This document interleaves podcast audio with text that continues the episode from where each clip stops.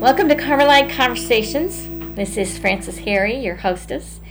I thank you for joining me on this special podcast as we pay tribute to St. John of the Cross, whose feast day and solemnity for all Carmelites is coming up this December the 14th. St. John of the Cross is a great saint to ponder during this Advent season. You know, some say he was born on June 24th, the feast of St. John the Baptist, who prepares the way of the Lord and who is in the readings in this Advent season. And John the Cross also prepares the way of the Lord by his example and through his teachings on prayer, especially in regards to the dark night of the soul, which in essence is a preparation of the soul for the illumination by God. St. John the Cross also died during the Advent season. Many of his big points in his life happened during Advent. So it is with great joy that we pay this tribute to St. John of the Cross. And I have a special guest with me today to talk about this topic how we should approach the poetry of St. John of the Cross, because he's He's known um, to be one of the best poets, um, mystical poets. Um, so, um, we have a wonderful discussion coming up. But first, let us start with prayer. Let us get recollected and let us pray. In the name of the Father, and the Son, and of the Holy Spirit. Amen. Awaken and enlighten us, my Lord, that we might know and love the blessings which you ever propose to us, and that we might understand that you have moved to bestow favors on us and have remembered us. Amen.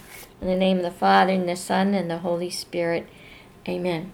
And that actually was a prayer from St. John of the Cross. Well, now let me tell you a little bit about our guest, Tim Bete. He is a definitively um, professed secular discalced Carmelite, and he belongs to our Mother of Good Counsel community, OCDS community in Dayton, Ohio. He's an excellent person to talk about the poetry of St. John of the Cross. Why? because he himself is a poet. And he is published, and he is the author of two books of poetry that you can find online The Raw Stillness of Heaven and The Wanderings of an Ordinary Pilgrim. So um, it is with great joy I welcome you, Tim Bete. Hello, how are you? Thanks, Frances. It's always great to be here. Well, we have an interesting conversation before us, and I think anyone who knows St. John of the Cross falls in love with his poetry. And so I want to start with this question Are there any hints from John's life that give us a sense of his literary nature and beauty, which of course are all evident in his poetry?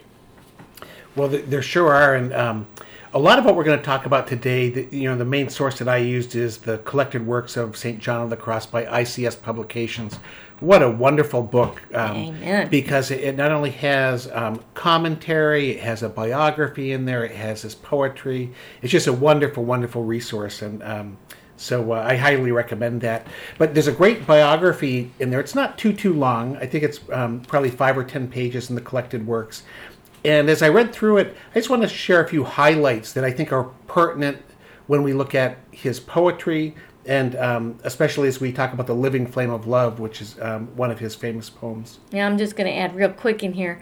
I know you're going to tell us a little bit of the snippets of his biography but i just want to tell people that there's a wonderful historical novel about saint of the john, john of the cross um, by jose luis olaizola o-l-a-i-z-o-l-a it's by ignatius press i really have enjoyed that historical novel. So I just thought I'd throw that in as we talk about John's biography. You can never have too many books, can you? Not me. so a few of the things I, I saw in um, in the ICS publications in the biography section um, one was that John's father um, came from a wealthy family. They were silk merchants in Toledo. And he married uh, Catalina Alvarez, who was a weaver from a poor and humble family. And so, as we had talked before, Frances, you had said it was almost like a Romeo and Juliet story a little bit. Right, because here he was in a noble family, but this woman that he was wanting to marry and did marry was in the low caste, the lower levels of society, and his family basically disowned him because he would go ahead and marry her. And even though they were wealthy, they didn't support him at all. And so he did marry his wife, and um, they had a, a, life of poverty ahead of them, which was un- very, very unfortunate. But the beauty of it is that that's how important love was for him. And I think that sets the tone for John of the Cross for all of his life because he knows this about his father and his mother. And actually, it plays out in John's life too, and how important love is as opposed to material wealth and patronage of, of powerful people and having a name. So um, I, I, just love that groundwork. So just think of the, the Romeo and Juliet story, but they do get married, so that's a good part. So John was born in 1592, and he was the youngest of three brothers. He had brothers um, Luis and Francisco, and um, he was oh, John was just more than two when his father died, and so they were, as you said, Frances. He they were poor, and his mother managed the best she could. Um, and John's brother Luis died, uh, perhaps from um, malnutrition. Yeah, so, so sad. So they really he experienced all that at a, a, very young age. As he got older, and you think back all the way people learn trades and things. John had apprenticeships in carpentry and tailoring, sculpturing, and painting. But it said that he really showed no interest and enthusiasm in uh, any of those. He was very gentle and patient he had a lot of compassion, and he ended up serving as a nurse and an alms collector at a hotel uh, or hospital in Medina for for people who were poor that had the plague or other contagious diseases. And so, what more compassionate job can you have than to be a nurse for the poor? And a lot of them were going insane. Um, and he worked with them, so he really um, learned a lot of life lessons from that experience. Later on, he studied at a Jesuit school and um, he came in contact with Latin and Spanish classics. He became acquainted with classical literature and, and uh, classical imagery and learned literary techniques. So he did have some of that classical training in, um, in literature and poetry. It's all going to pay off. And when, when he finished his studies, it was interesting that um, he was offered ordination to the priesthood and the post of chaplain at the hospital, which you'd think right. would be a really a, kind of the perfect thing for him, and he might have been able to help out his mother and brother out of their poverty. And um, the Jesuits also really saw his intellectual gifts um, and his piety, and they were interested in having John join their order. But he decided to enter the Carmelite novitiate, and so boy, he was a popular guy back then, where right. everybody wanted him to come in, and very unusual that he was both very intellectual but very artistic at the same time, which I think is an unusual combination. Absolutely. And this would have been the ancient observance because the Discalced Carmelites had not come into being yet. So I just wanted to point that out. Um, it's it, it's funny because um, one of the things in the biographies it mentions that there were differences between Saint Teresa of Avila and Saint John of the Cross, and she admitted to becoming vexed with him at times. Yes, um, well, and let me add here that after he was in the order of Carmel, um, he was going to leave because they weren't keeping practice to prayer and silence and all of that. And so he was going to, he was looking, I believe, at the Carthusians. And then he right. runs into Teresa. Yeah. And then go ahead with what yeah. you're talking yeah. about. Um, and so it was interesting because she she really wanted that intellectual side. She was looking yeah. for learned men to come in. Mm-hmm. He was interested in the Carthusians, as you said, who who are um, you know, very contemplative, very and, silent. yeah, and, and um, drawn to that. And so, uh, and at one point, I guess John had talked about um, that the limitations of learning really, um, you know, they were there, and that maybe learning wasn't all it was cracked up to be. Not that it wasn't important, but the contemplation was more important. So it's very interesting to think about that dynamic between John and, and Teresa and how they came together. Well, Teresa really talked him into staying the path and joining her with a reformed um, Carmelite order, uh, which became known later as the Discalced Carmelite, because she wanted to go back to the primitive rule and live by the primitive rule. So John decided to take a chance on that. And, and to our benefit, right?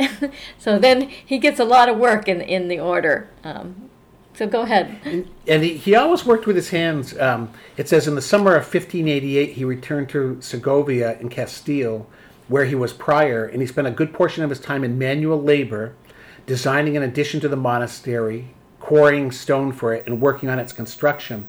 And the biography says that he no longer wrote, but spent more time in prayer, going off to a cave on the property where he could view the countryside and have solitude for deep contemplation. Um, what was interesting at that time is that he didn't want to explain any further about the breathing of the Holy Spirit in the soul. And he said, For I am aware of being incapable of doing so, and were I to try, it might seem less than it is. So even though he wrote so much poetry, commentaries on, on poetry, even toward the end of his life, it was difficult for him uh, to really express what he wanted to express. Right. Yeah, but thank goodness those nuns convinced him to write so that we can benefit today. And so often that, that happened, Frances. Don't you think that so many of, of the great Carmelite saints only wrote because they were asked to do it? They were or, ordered. Or, ordered to do it out of obedience. Yes. And what a blessing that is, because otherwise we wouldn't have a lot to read, would we? Uh, right. and at the time of John's death, um, when the friars began to recite prayers for the dying, John John begged and said, um, No, read some verses from the Song of Songs. So even while he was dying, he was interested in read me the poetry of Scripture, which right. I think is a really beautiful thing for a poet to say. The prayers are fine, but as I die, I want to hear that um, poetry in Scripture. Yes, that is significant, especially with John. Yeah. So, so what did he say? Do you remember what were his words there at the end? Oh, he he he said, uh, "Oh, what precious pearls." Which I think even is a, such a poetic phrase right. to call um, scripture pearls. But I, it, yeah. I think that's just a beautiful thing as he was artistic when he was young mm-hmm. through his, his whole life. And um, I think one of the things that, that says to me is his, his poetry, it wasn't just art. There was something that he, he really saw God in the beauty of poetry. There was right. something so in there. experience. Right. Yeah. It's a, a very deep experience for right. him. And then in, as he dies, he says, Into your hands, O Lord, I commend my spirit. And I always think of Dr. Richard DeMont. He was a Discalced Carmelite secular in the community of Cincinnati. And um, he his dying words were also, Into your hands, O Lord, I commend my spirit. And Dr. DeMont taught John of the Cross. So um, he was uh, an advocate for John of the Cross and uh, wrote a big book on John of the Cross that is available out there on the internet. And um, uh, I, I fondly remember him as I read John of the Cross's dying words. What a connection. So I think some of the key things, key points as we read John's poetry we want to remember about his life is he was trained in this classic literature and literary techniques, but deeply attracted to the contemplative life. Um, and by the end of his life, he felt like he was incapable of writing in such a way that it could capture this divine union that he experienced. And even on his deathbed, he was looking for poetry. So his life, in a way, seemed to be a poem itself. Yes, you know, that's a good topic for you to consider writing a poem. okay, so when we have both a poem and a commentary on the poem, like we do in John of the Cross's works, um, you know, the spiritual canticle, the the dark night, the living flame of love. Um, I'm missing one. There's Ascent to Mount Carmel. Um, how should we view them together? Well, I think the Living Flame of Love is a great example of John's poetry, and we'll be talking more about um, that. But I think the key to remember is that the poem came first, and then the commentary is being written um, about the poem. And so, without the poem, no commentary is possible. Right. nobody could have asked him, "Tell us what you mean by this," if he hadn't first written the poem. Um, and therefore, it's really important to get a feel for the poetry and its relation to his other work and other Carmelite poetry and understand the poetry before we understand the commentary. Right. Otherwise, the commentary is fine, um, but it really brings it to life in a in a different way. The his when he gets into his commentary, the interesting thing for me about John is the commentary is very intellectual, mm-hmm. and it's so different from from the poetry, but together you have this expression of this divine intimacy. And then he expresses it in the commentary a little bit more intellectually, but it shows you his two sides. And, and mm-hmm. to me, the bigger thing about the poetry, I think if there's one message through all of it that John tells us, is that divine union is possible.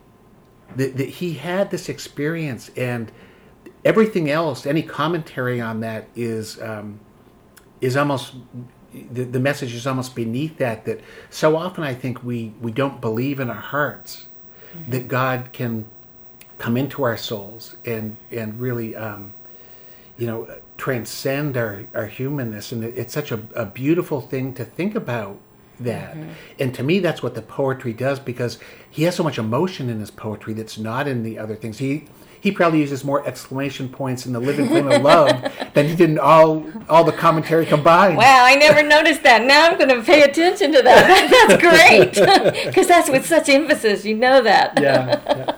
So um, one of my uh, my favorite Carmelite poets, um, who's still alive today, Father Bonaventure Sauer, who I've met a couple times, and he's both a Carmelite friar and he's a poet and he gave a great talk. I think it was at the Atlanta Congress that um, that you were at about um, Carmelite poetry, and he's very interesting because he's a poet too. He looks at things differently. He looks at the translation of uh, poetry differently, and this is one of the things Father Bonaventure said in his talk um, about Carmelite poetry. He said, "What's the point of it?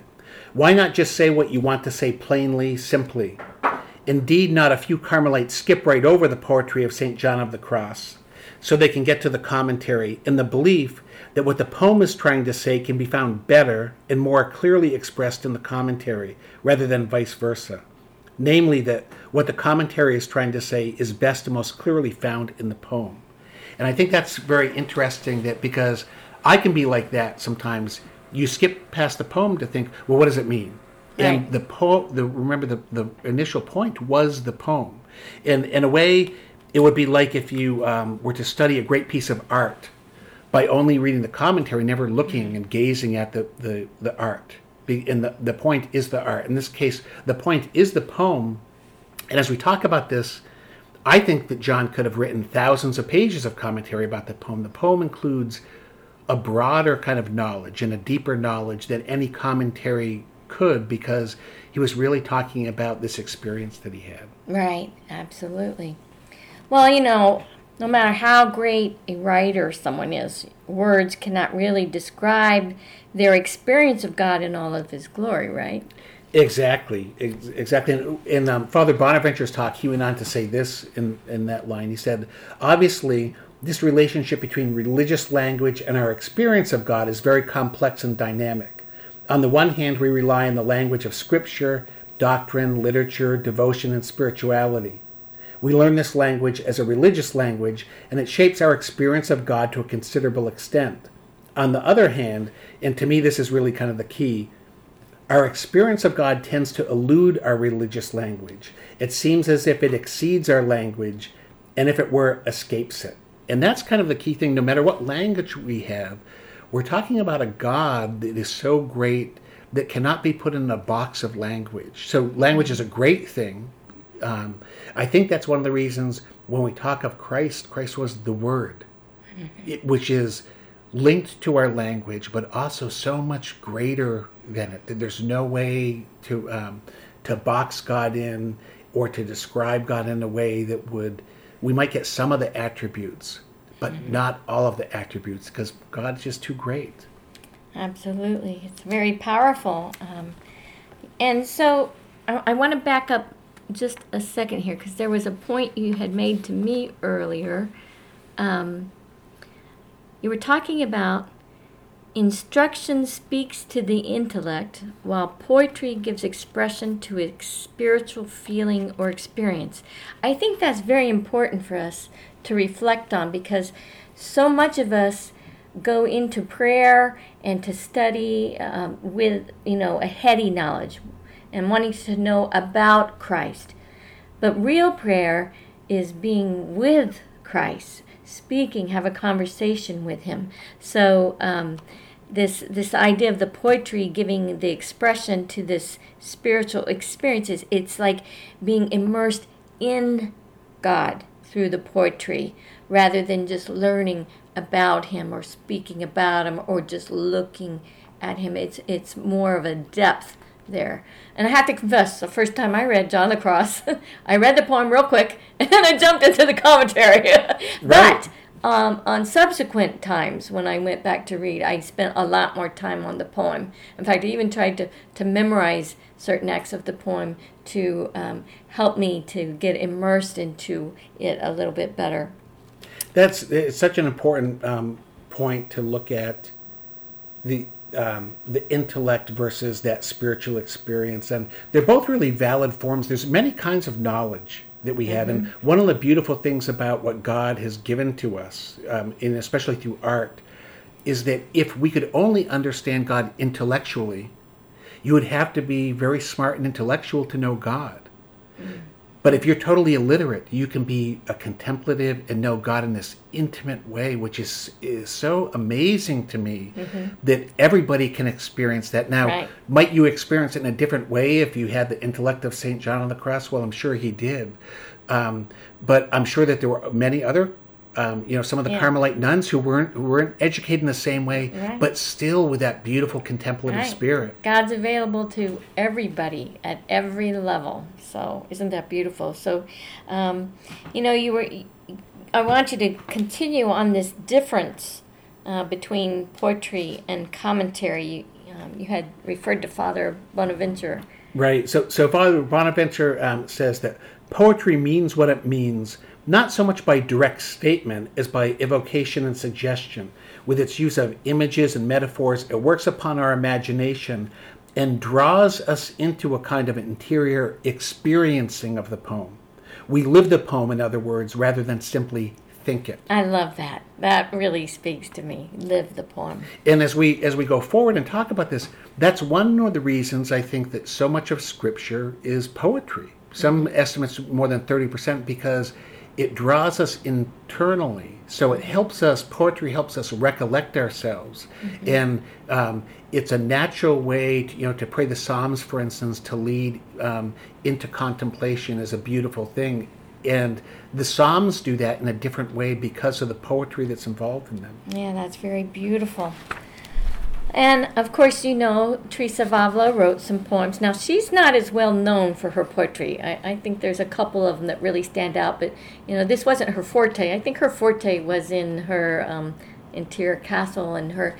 The poetic part of her was using analogies to um, elicit this experience of God, which, you know, like the butterfly or the, or the, the moth and the moth cycle and it's coming to life. So just, uh, uh or the soul is a crystal mansion, a castle. So, you know, she has a very poetic side, but uh, John is the one who's most known for his poetry between the two of them by far, right? right. And, and for Teresa, much of the poetry she wrote was actually to entertain the other nuns. She did a lot of lighter um, well, poems and things. This was an exercise that the nuns did as part of their recreation, how to honor people on their feast right. day or uh, everything. So yeah, that it's was a, a, which is kind of a neat, is a, a beautiful thing. Where John was, um, he seemed like he was much more serious. And there's a difference between mystical poetry that we're talking about that John writes. Teresa wrote some of that, but then there's other things. If she was writing about um, you know something that was lighter verse for one of the nuns' birthdays. I'm sure right, it wasn't right. mystical poetry, but still right. still could be beautiful.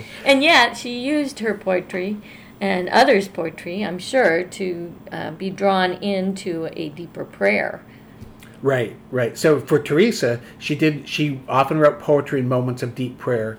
Um, during which she said that she entered into an even greater quiet. So even the writing the poetry and reciting it quieted her down and, and does that work for you in, that internally. way when you are, are, writing a poem about something more deep i mean because i don't know i haven't read every one of your poems i've read a lot of them but um, does that is that your experience when you're writing poetry does it draw you into a deeper prayer or do you write your poem after your prayer? It depends. For, for me it usually goes the other way around. The, the um, especially if i'm reading scripture and lectio divina and mm-hmm. and um, something really hits you. And oftentimes it's out of a, um, a, word or a thought and the poem kind of evolves from from there. But what's it's a little bit um, mystical to me because it's never the same twice you know it, it, it's different writing different poems feels different and reading different poems and even where one person will read a poem and think that didn't move me at all, and somebody else will read one and it does move them. And Right. it, I don't think there's any way to really figure that out. Mm-hmm. God just works in different ways, and you know, the same mm-hmm. way a piece of scripture might hit you one day and not hit me in the same way. God is the living Word, works differently depending on who we are and where we are in our spiritual journey. Yeah, one moment we're in, inspired, and the next moment we're in the dark, right? right, right. Go so, ahead. so Father Bonaventure um, continues with this thought about poetry and beauty. He said, With the experience of God's beauty, of course, we glimpse something of God's being, if only fleetingly and faintly, like Elijah at the mouth of the cave atop Mount Horeb. Divine beauty seems, therefore, unnervingly other, holy, transcendent, before which we feel our own nothingness. And yet, this is precisely where the beauty and holiness of God reach their perfection. Here they acquire a truly amazing quality, lifting us into the experience of spellbound wonder. I love that. that He's whole so idea poetic about, in his um, commentary. the mouth of the, about the mouth of the cave. Yeah, And because it's Elijah. That's a great Yeah, image of it's- Elijah. it's really just beautiful. Well, why don't you start? Um, why, don't- why don't you read one of John's poems to us? Because I think a p- person who writes poetry um, has a better sense of reading poetry. I mean, there's a connection there that I think is is very special. So uh, maybe you could begin by uh, reading the poem of the living flame of love for us. That would be great. The living flame of love. O living flame of love that tenderly wounds my soul in its deepest center, since now you are not oppressive, now consummate, if it be your will, tear through the veil of this sweet encounter. O sweet cautery, O delightful wound, O gentle hand, O delicate touch that tastes of eternal life and pays every debt. In killing, you change death to life. O lamps of fire, in whose splendors the deep caverns of feeling, once obscure and blind, now give forth so rarely, so exquisitely, both warmth and light to their beloved. How gently and lovingly you waken my heart, where in secret you dwell alone, and in your sweet breathing, filled with good and glory, how tenderly you swell my heart with love. Well, that's really beautiful. And I hope um, in our podcast notes, I hope we can put this English translation and maybe the Spanish one too, because people who speak Spanish will appreciate that. Yeah, So, we'll propose. And did you notice all the exclamation points in there? yes. and what's interesting, so so this is a poem that has four stanzas, Mm-hmm. all of which have exclamation points except the last stanza. Oh, And and I think as I I read it, you have this excitement of John, Uh-huh. and then this calm indwelling in that last stanza, so it's the be- stillness. yeah, it's, it's the, the stillness in, in there. I think it's such such a beautiful poem. I'm really glad you pointed that out. Um, yeah, you're giving me a, another way of, of uh, pondering this. So, well, why don't, why don't you talk about a little bit about what are the difference between the English and the Spanish versions of this poem? Sure. Um, so both of the poems have uh, the, the for the ICS translation into English and the original Spanish are four stanzas with six lines each. Um, but what's different when you look at the Spanish and when while that's um, that's in the collected works, it's in the poetry section, and it's really worth um, going to there because one of the things that you'll notice is that in the Spanish, there's a lot more rhyming of words at the, the at the end of the lines.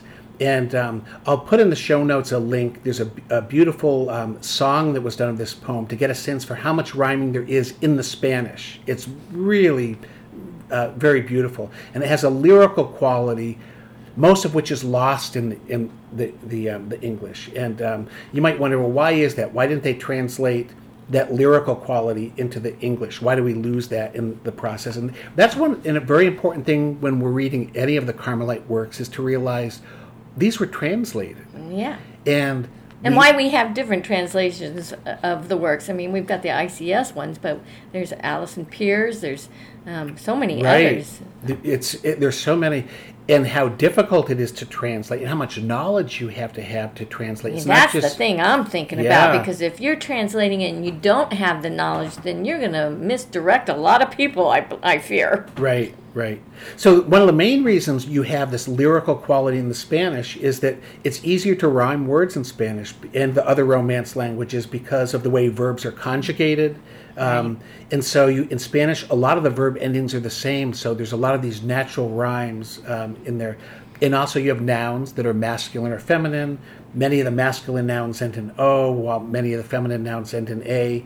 And so it's much more beautiful. There's a lot that's lost, and so even if you don't know Spanish, trying to sound it out and read it, you'll feel this lyrical quality. And, and definitely go to the YouTube video because um, it's beautiful. It's so, Right. and, and that's why John's considered not only a great Carmelite poet, but in Spain, one of the greatest Spanish poets. Uh, Yes, right.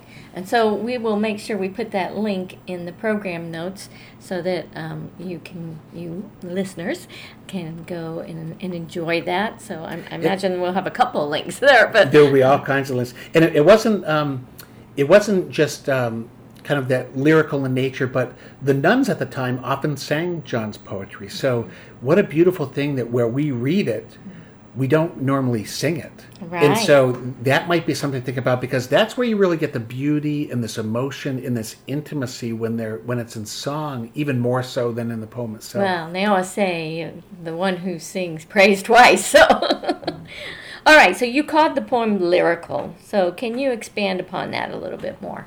Sure. So the uh, the living flame of love is considered lyric poetry, and um, lyric poetry, strictly speaking, um, was meant to be sung and not just recited. So it's almost like writing song lyrics in a way. So if we are just reading um, John of the Cross poem, whether it's English or Spanish, we're missing out uh, because of we're missing the music part. Right. And which reminds me, um, for those of you who are interested in the music aspect, um, John Michael Talbot has a CD out there that uses some of John of the Cross's poems as a basis of some of the music he does, which are so beautiful. So you might want to check out his uh, website. As a matter of fact, if you go onto YouTube, Frances, and you just type in "Living Flame of Love," you will find John Michael Talbot. You will find many choirs. So many people have set that poem to music in ma- in many different ways, and it's a whole different expression when he does it.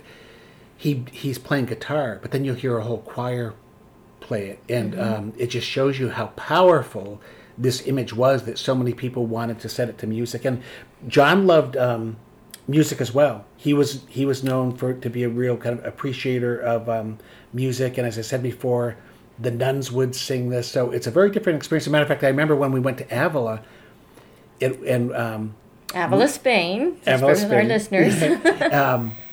it was amazing how many musical instruments were in the convents.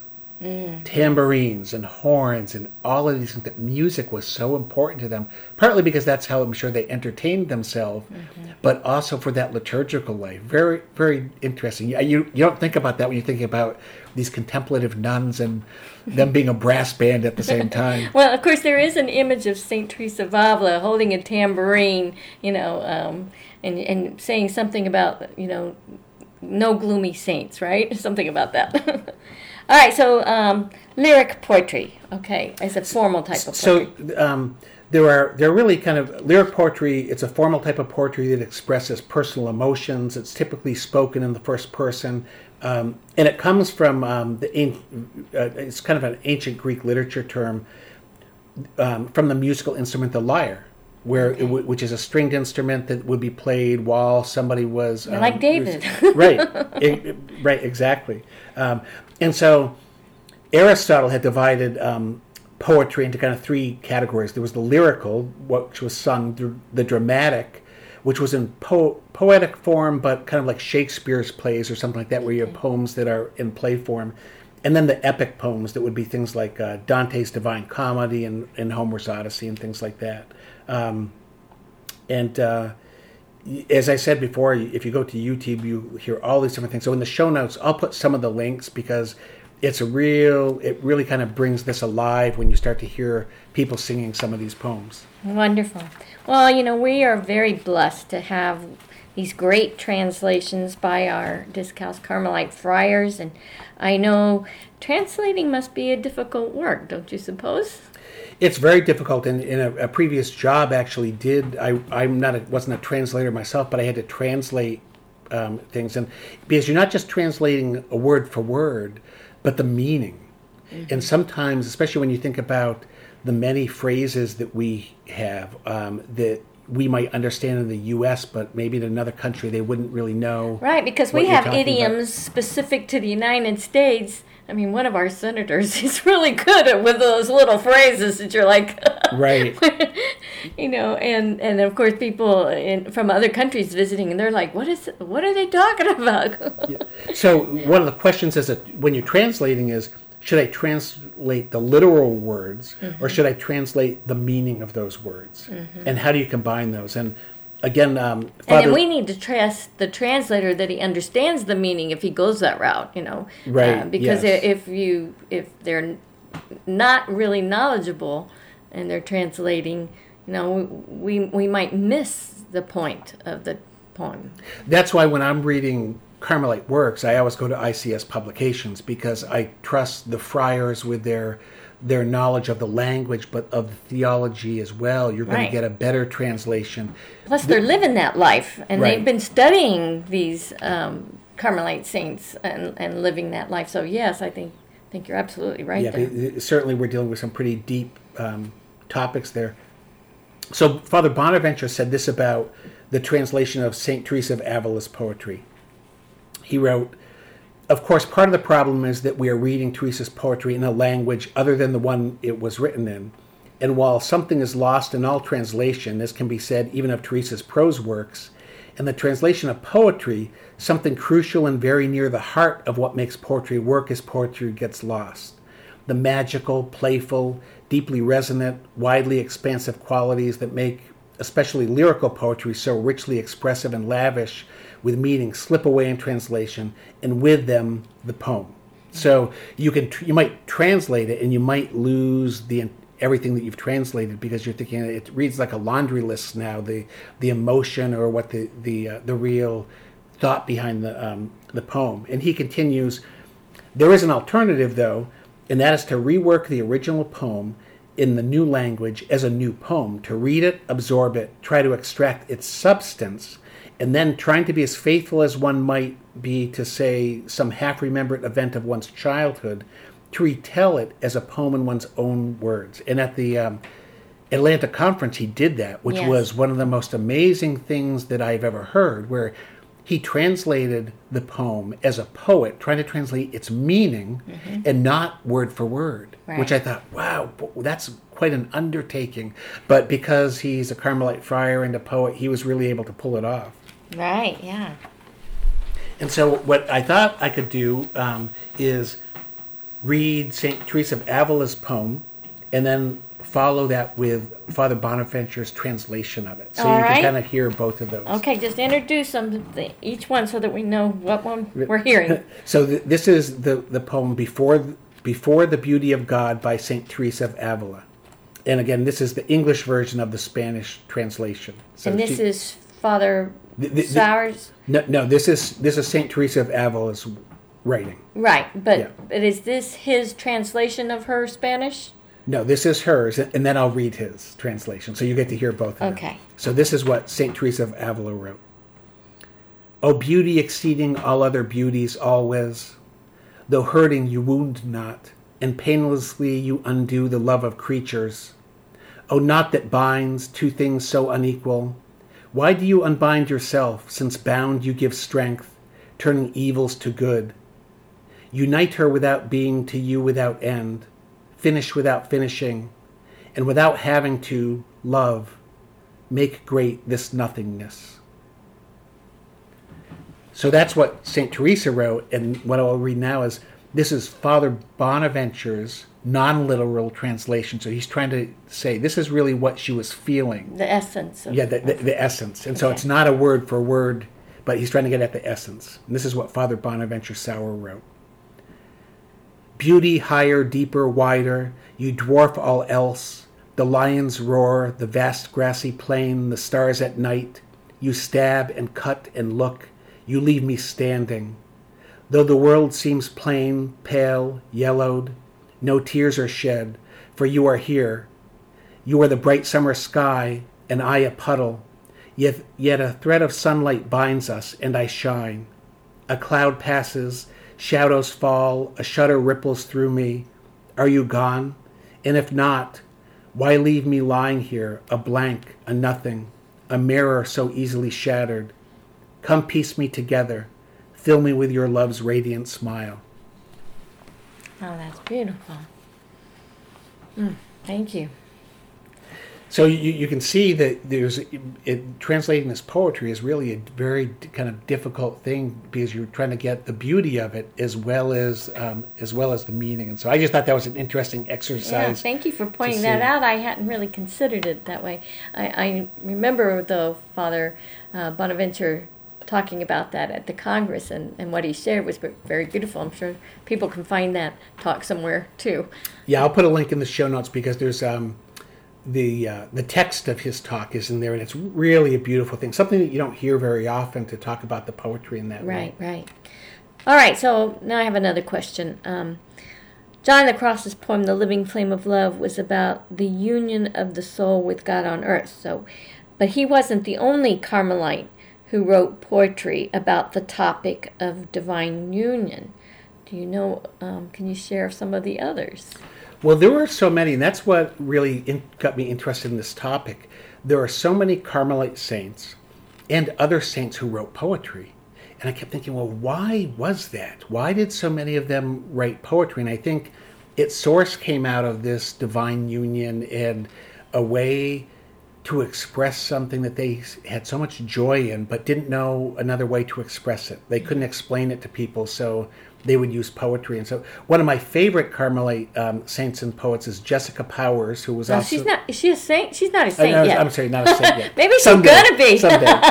Um, yeah, she, she, has a lot. She has a book of poetry yeah. out there. Lots and lots of poems. Yeah, m- many. And um, she was known as Sister Miriam of the Holy Spirit, and she died in 1988 um, and lived in Wisconsin. She was a, a cloistered nun um, for most of her life. Right. So she's known as Jessica Powers and her religious name sister miriam of the holy spirit just just for our listeners to make that clear and um, ics publications has a great collection of her poems um, now what's different about these is they were written in english so that no yeah. translation had to had to be done and she writes a lot about um, nature very contemplative but with a very different feel than some of john's poetry too mm-hmm. so let, let me read one of those and this poem by jessica powers is called for a silent poet. Song was a wild bird, and it came unbidden. It settled down across the darkened air to a gray ba- branch in a dull orchard hidden. One morning it was there. Feathers of luster and a polished beak. You cried in your delight, What is this bird that in one space of music seems to speak? The note and the note's word. It came from meadows seasonless and boundless, into your orchard for a summer stay, and then one night you saw it lift on soundless, white wings, and float away. Weep not that visit of a brief duration. You are a guest yourself, and you must know that in you lie the instincts of migration, and where the bird went, one day you will go. All right, wonderful. And I see you have another example here. This is uh, Sister Mary Grace. How do you say her last name? Melker. I believe it's it's Melker. So um, Sister Mary Grace um, has uh, she's a, a cloistered Carmelite nun in um, the Carmelite monastery of Terre Haute in Indiana. And with some of the other poetry work I do online, she has sent me poems, which is kind of a neat thing to be corresponding oh. with um, a um, a Carmelite nun. And she also writes icons. Oh yes, so I she, love icons. yeah. So she see re- icons are poetry to me. I'm a visual when it comes to, to that. So the visual aspect speaks more to me than mm-hmm. the the um, oral um, and and I, I know people are just different. Some of them are very visually oriented, and others are, you know, sensual. You know, they their senses, and others um, through the hearing. So it's nice that we have these different avenues to experience all of this. Many different things, and what's always interesting to me about icons is that a lot of people might say, "Well, don't you mean paint icons?" Well, no. When they do icons, they talk right. about writing yes, icons, which. I think is is um, because it's more than the, the picture. It's almost like writing poetry. It's yes. a, a, really a beautiful thing. Yes, there's so much deep meaning in an icon. Yeah. Oh my gosh, I love mm-hmm. icons. So, oh, well, so this is a poem that. that. Sister Mary Grace wrote, um, and I think you'll see all kinds of John of the Cross imagery in this. I just think this is really beautiful, and it's called "Enkindled." When I am rubbish and you are the flame, I really have nowhere to turn my choice to escape and remain what I am, or stay in you and burn. When I am the wet log and you are the fire, my options are much the same. I will sputter and sweat and turn black and stink, but I'll stay there in your flame. O Christ, I believe that one day I shall be made pure in your cleansing blaze. By your grace I am chosen for tra- transforming love. I must burn with thanksgiving and praise. Getting out of love's fire is not my desire, for in fire all must perish at last. Through death will I come to be risen from death, and the feast only follows the fast. So throw it all in the offense and the sin, the weeping and wailing and woe, all the hidden resistance, the shortage of trust, in the flame of your love, let it go. In the end, when the caverns are all emptied out, and I am unfettered and free, your flame will then dance in the joy of romance, and its enkindled air will be me.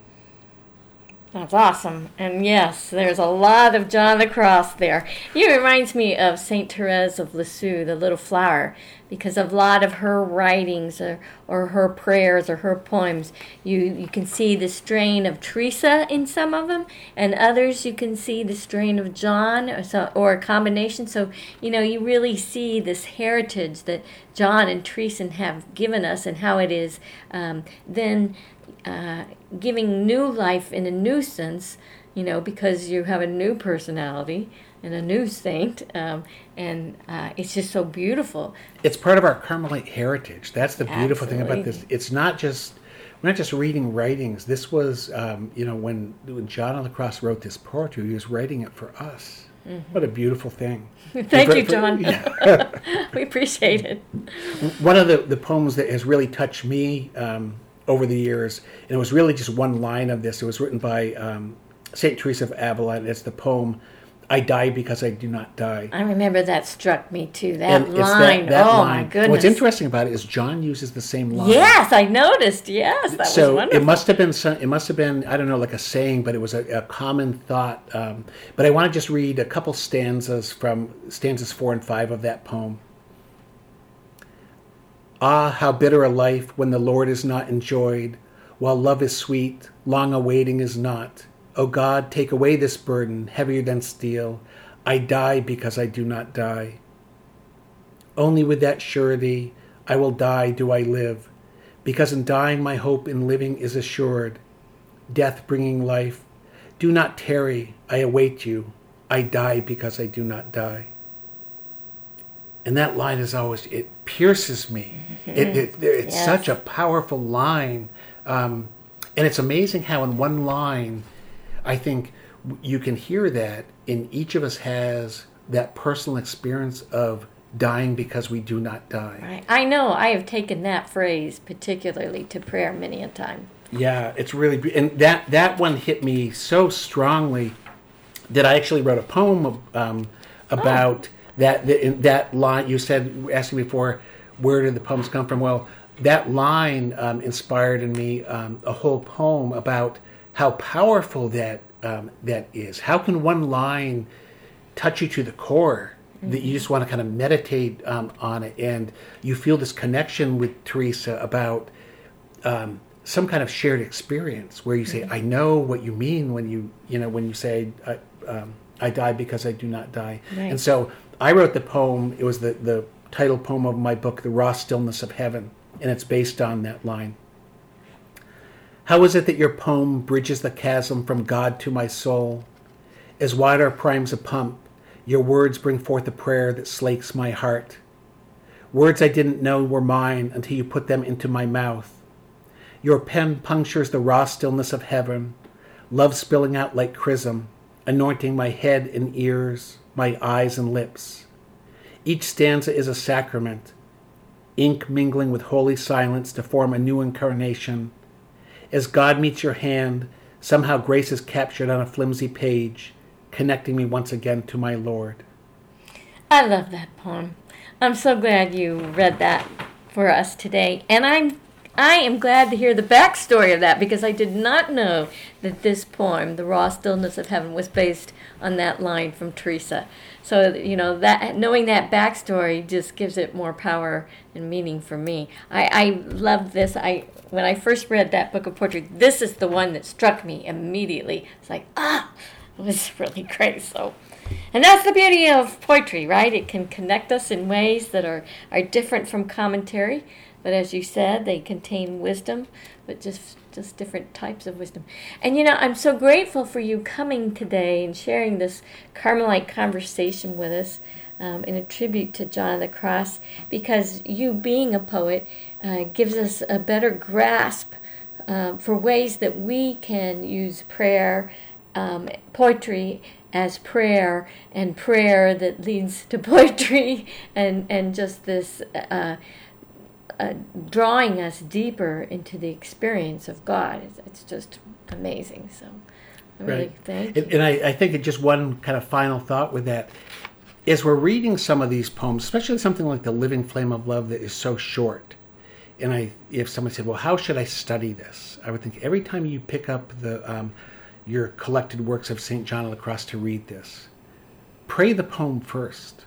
It's short. You could you could do that every day before your 30 minutes of meditation. Pray the poem in the same way that this poem came out of John's divine union. Let it lead you into your own recollection. It's a beautiful, beautiful way to do it, not only to bring you to God, but to connect with such a beautiful Carmelite saint. Absolutely. Thank you for that suggestion. And I hope our listeners will take up that challenge when you decide to study and read and learn from John of the Cross. That, and even if you just read his poems alone and you don't do the commentary, um, that will still take you to great places because he's, he's sharing his experience of God. So thank you for uh, enlightening our minds on all of that, Tim. Uh, I, I think we're going to have to have another conversation uh, and talk a little bit more because you, you have more to share. I'm, I just see it and I just know it. So thank you again for joining us. And so I ask my listeners now um, that we're going to close with a, a short prayer. And these are the words from St. John of the Cross. In the name of the Father, and the Son, and the Holy Spirit, amen. Let your divinity shine on my intellect by giving it divine knowledge, and on my will by imparting to it the divine love, and on my memory with the divine possession of glory. In the name of the Father, and the Son, and the Holy Spirit, amen. Thank you for joining us on Carmelite Conversations. God bless you.